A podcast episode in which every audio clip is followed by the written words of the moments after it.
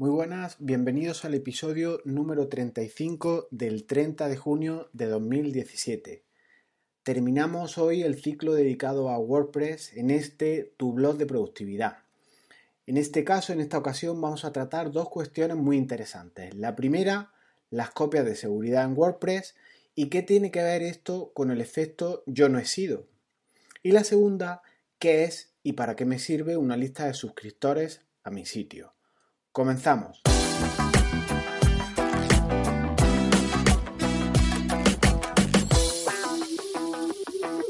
De los últimos proyectos en los que, colaboré como implantador de portales en WordPress o de desarrollo, de, apoyo al desarrollo de portales en WordPress, ocurrió una cosa que igual te es familiar. Después de maquetar un portal en el que estuvimos trabajando tres personas, todos con roles de administrador, por lo tanto teníamos acceso al backend de WordPress, pues tras muchas horas invertidas en el proyecto ocurrió algo. Y es que resulta que habíamos dado de alta para el cliente aproximadamente unos 400 artículos eh, para su tienda online, dedicado a unos artículos que, bueno, ahora no vienen al caso. Pues bien, esa relación de productos fue insertada en una hoja de cálculo, en una Excel, y exportada luego a WordPress. De manera que en el WooCommerce, que es un plugin de, comercio electrónico que tiene, que tiene, WordPress, que es gratuito, eh, pues íbamos insertando todos los productos en plan masivo. Esta importación se complicó, llevó bastantes horas de trabajo y la, exportación se complicó, como digo, porque hubo que hacerla eh, paquetizada en pequeños lotes porque esos productos tenían mucha información, llevaban PDFs adjuntos, enlaces a vídeos, mucha literatura y el proceso fallaba. Total, hubo que hacerlo en distintas fases. Quedaros con una idea, muchas, muchas horas de trabajo, tanto por unos como por parte de los otros. O sea, tres personas dedicadas a un proyecto ambicioso con muchas horas de trabajo. Y te ubico y contextualizo en la situación. La web se entregaba al cliente un lunes y estos últimos pasos de dejar la tienda online y de dar de alta los productos fue una de las últimas fases. Se habían hecho, por tanto, entre viernes y sábado esos procesos por lotes para dar de alta todos los productos de la, de la tienda online y el domingo, como mucho, se iba a trabajar pero para depurar algunos detalles estéticos, sin más. Llega el lunes y uno que es muy madrugador entro en la web para deleitarme solamente de buen trabajo realizado, con tantas horas eh, invertidas en el proyecto. Y ¡zas! Cero productos en la tienda online. Entró, refresco por si era algo de caché, y ni un producto había en la tienda online. Un sudor frío entró por mi espalda.com. Así podríamos haber llamado el dominio a, la situación que se, había, que se había originado. Ya puedes imaginar la subida que te da una situación semejante. Al pedir cuentas a los otros dos administradores del proyecto y con su bidón de triple vuelta mortal, pregunto al primero, oye, ¿tú has tocado algo del portal? Que resulta que no hay ni un producto de la tienda online. Respuesta, yo no he sido, yo no he tocado nada. Puf, menos mal, ya sé quién lo ha hecho, al otro me lo como, se va a llevar una buena y le voy a pedir responsabilidades. Oye, ¿has tocado tú algo en la web que parece que no hay productos eh, de la tienda online? Yo no he sido, yo no he tocado nada. El temido efecto yo no he sido. Todos hemos estado frente a un yo no he sido o bien que tú lo has pronunciado o bien lo has escuchado o lo has recibido de alguien.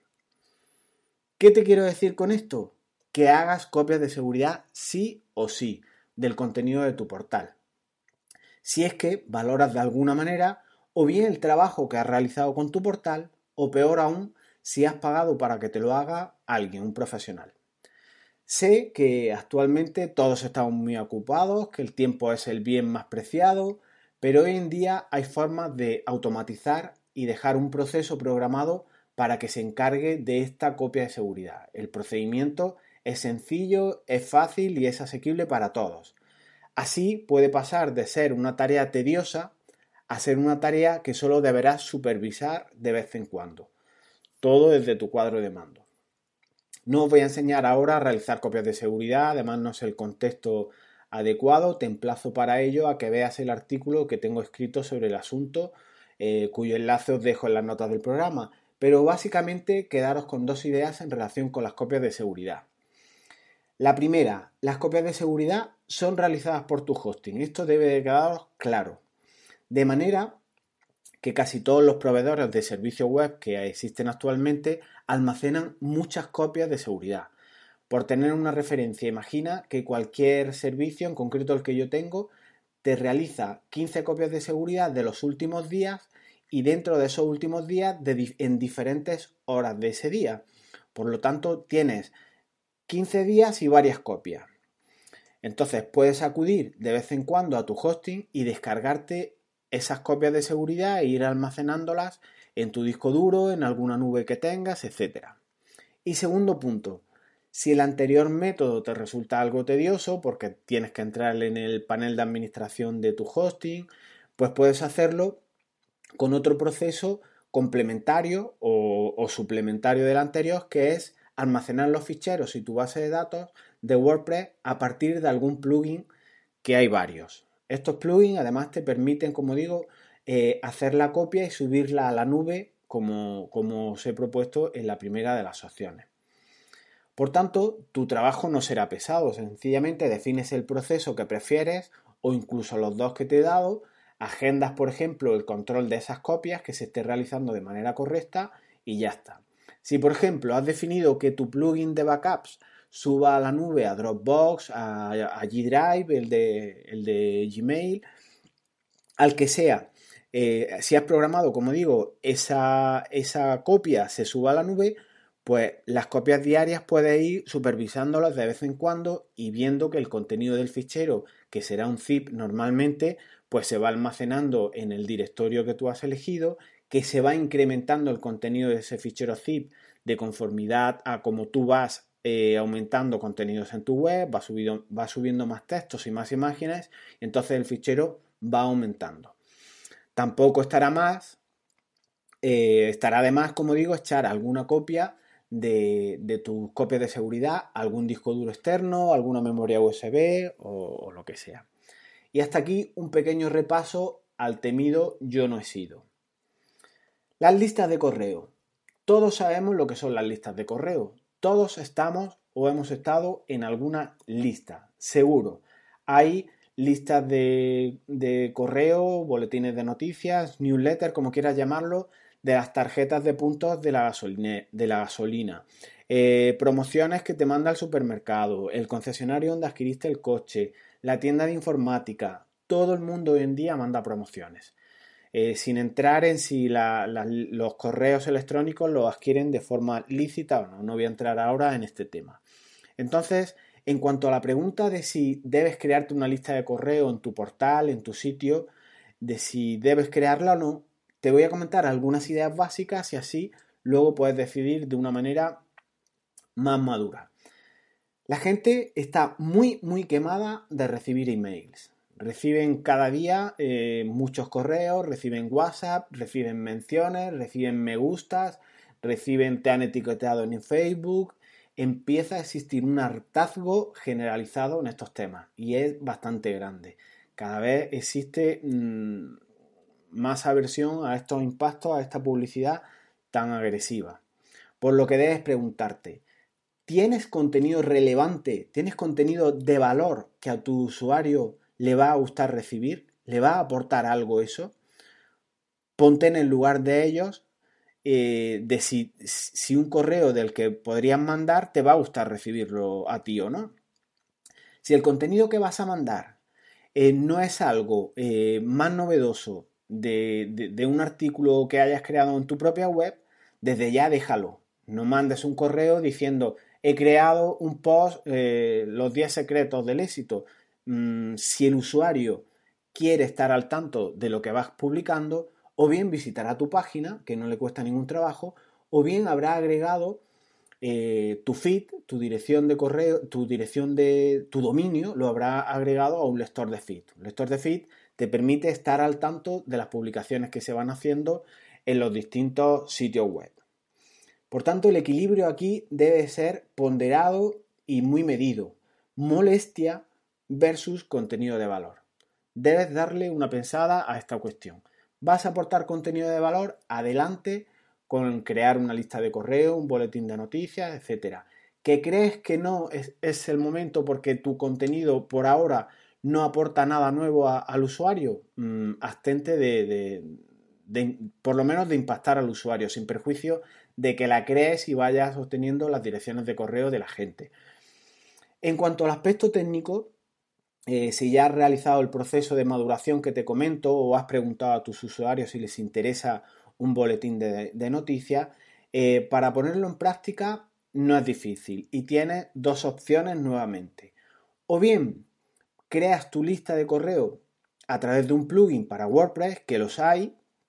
En, este, de esta, en esta primera manera, simplemente se instala ese plugin, se crea un formulario que debes colocar en tu web en alguna página o en varias de ellas y los usuarios rellenarán su dirección de correo y por tanto esa dirección de correo ya queda almacenada en tu instalación de WordPress, en tu base de datos y puedes listarla, eh, crear listas personalizadas, gestionarla y ya por tanto mandar boletines de noticias a tus usuarios.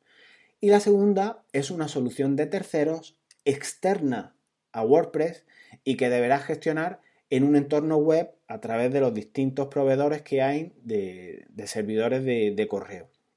El sistema similar, creas un formulario para que los usuarios se suscriban y a través de una pasarela que tiene interna, pues se van dando de alta en ese sitio, en, ese, en esa plataforma, los correos electrónicos y obviamente puedes trabajar eh, a través de una página web con ellos.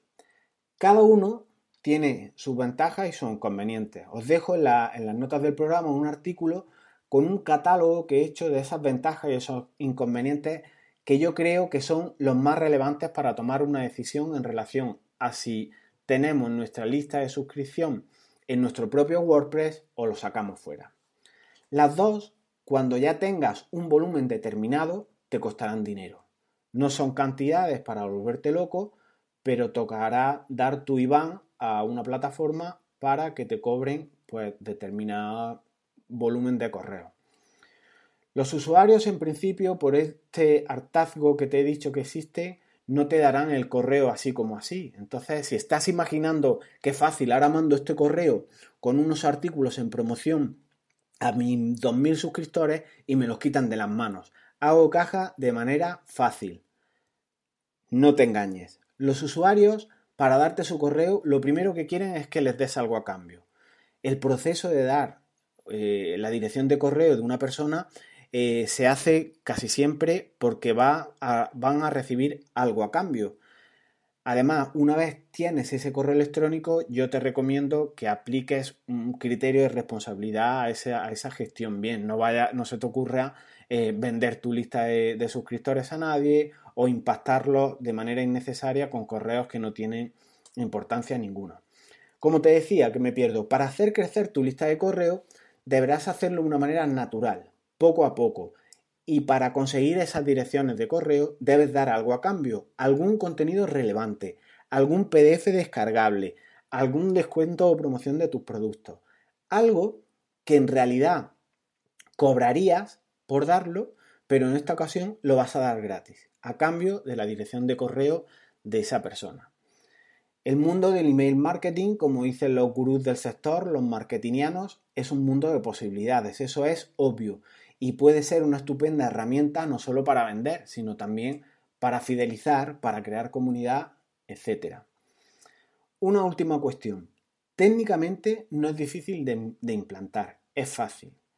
Te recomiendo si lo haces con plugin, el plugin llamado MailPoet. Y si lo haces con soluciones de terceros y por tanto externas a tu propia web en WordPress, te recomiendo MailChimp y MailRelay. El primero, MailChimp, es más sencillo, pero tiene algunas limitaciones. Eh, enseña publicidad, eh, no tiene autorrespondedores, etc. Obviamente, con la versión de pago todo esto se libera y el segundo, en este caso español, Mail Relay, es mucho más serio, creo que es más potente, sobre todo la versión gratuita, y lleva los autorrespondedores. Para ver el ciclo completo de, WordPress os recomiendo que vayáis a mi web jesusbetmar.es barra 31 y ahí tendréis un enlace con todo el contenido del ciclo. Y hasta aquí el episodio de hoy, último podcast de este ciclo atípico de WordPress en el que he intentado ofrecerte dentro del subconjunto resultante de unir, primero, funcionalidades más típicas de WordPress con, segundo, usos prácticos en los entornos web, lo que a mí me hubiera gustado que me contaran. Ese subconjunto, ese, esa unión de las funcionalidades con los usos prácticos es lo que he intentado ofrecerte. No hacer clases magistrales o un paso a paso de cómo crear un post, cómo crear una entrada, etc. Eh, por tanto, espero que el ciclo haya resultado de vuestro interés y en el que hemos visto, entre otras muchas cuestiones, lo que son páginas, entradas y comentarios y cómo puedes utilizarlos de manera eh, pues bueno, interesante para tu, para tu público. Hemos visto qué son los temas en WordPress, los distintos los formatos para que WordPress adquiera visualmente un entorno u otro. Hemos visto las bibliotecas de medios, cómo podemos utilizarlas mm, de manera escalable y no agotando nuestros anchos de banda eh, subiendo vídeos pesados, por ejemplo, a nuestro sitio. Hemos visto los roles de los colaboradores, que, que tan, tan, tanto daño me han hecho en, ese proyecto último que os he comentado por tener tantos administradores. Ahí igual fue un, poco de negligencia en este aspecto. Hemos visto igualmente formularios en WordPress, algunos plugins básicos y estos dos últimos de esta semana, la lista de correo y las copias de seguridad. Así que ahora recuerda, si no quieres tener que escuchar el temido efecto yo no he sido, haz copias de seguridad. Nos vemos pronto. Hasta luego.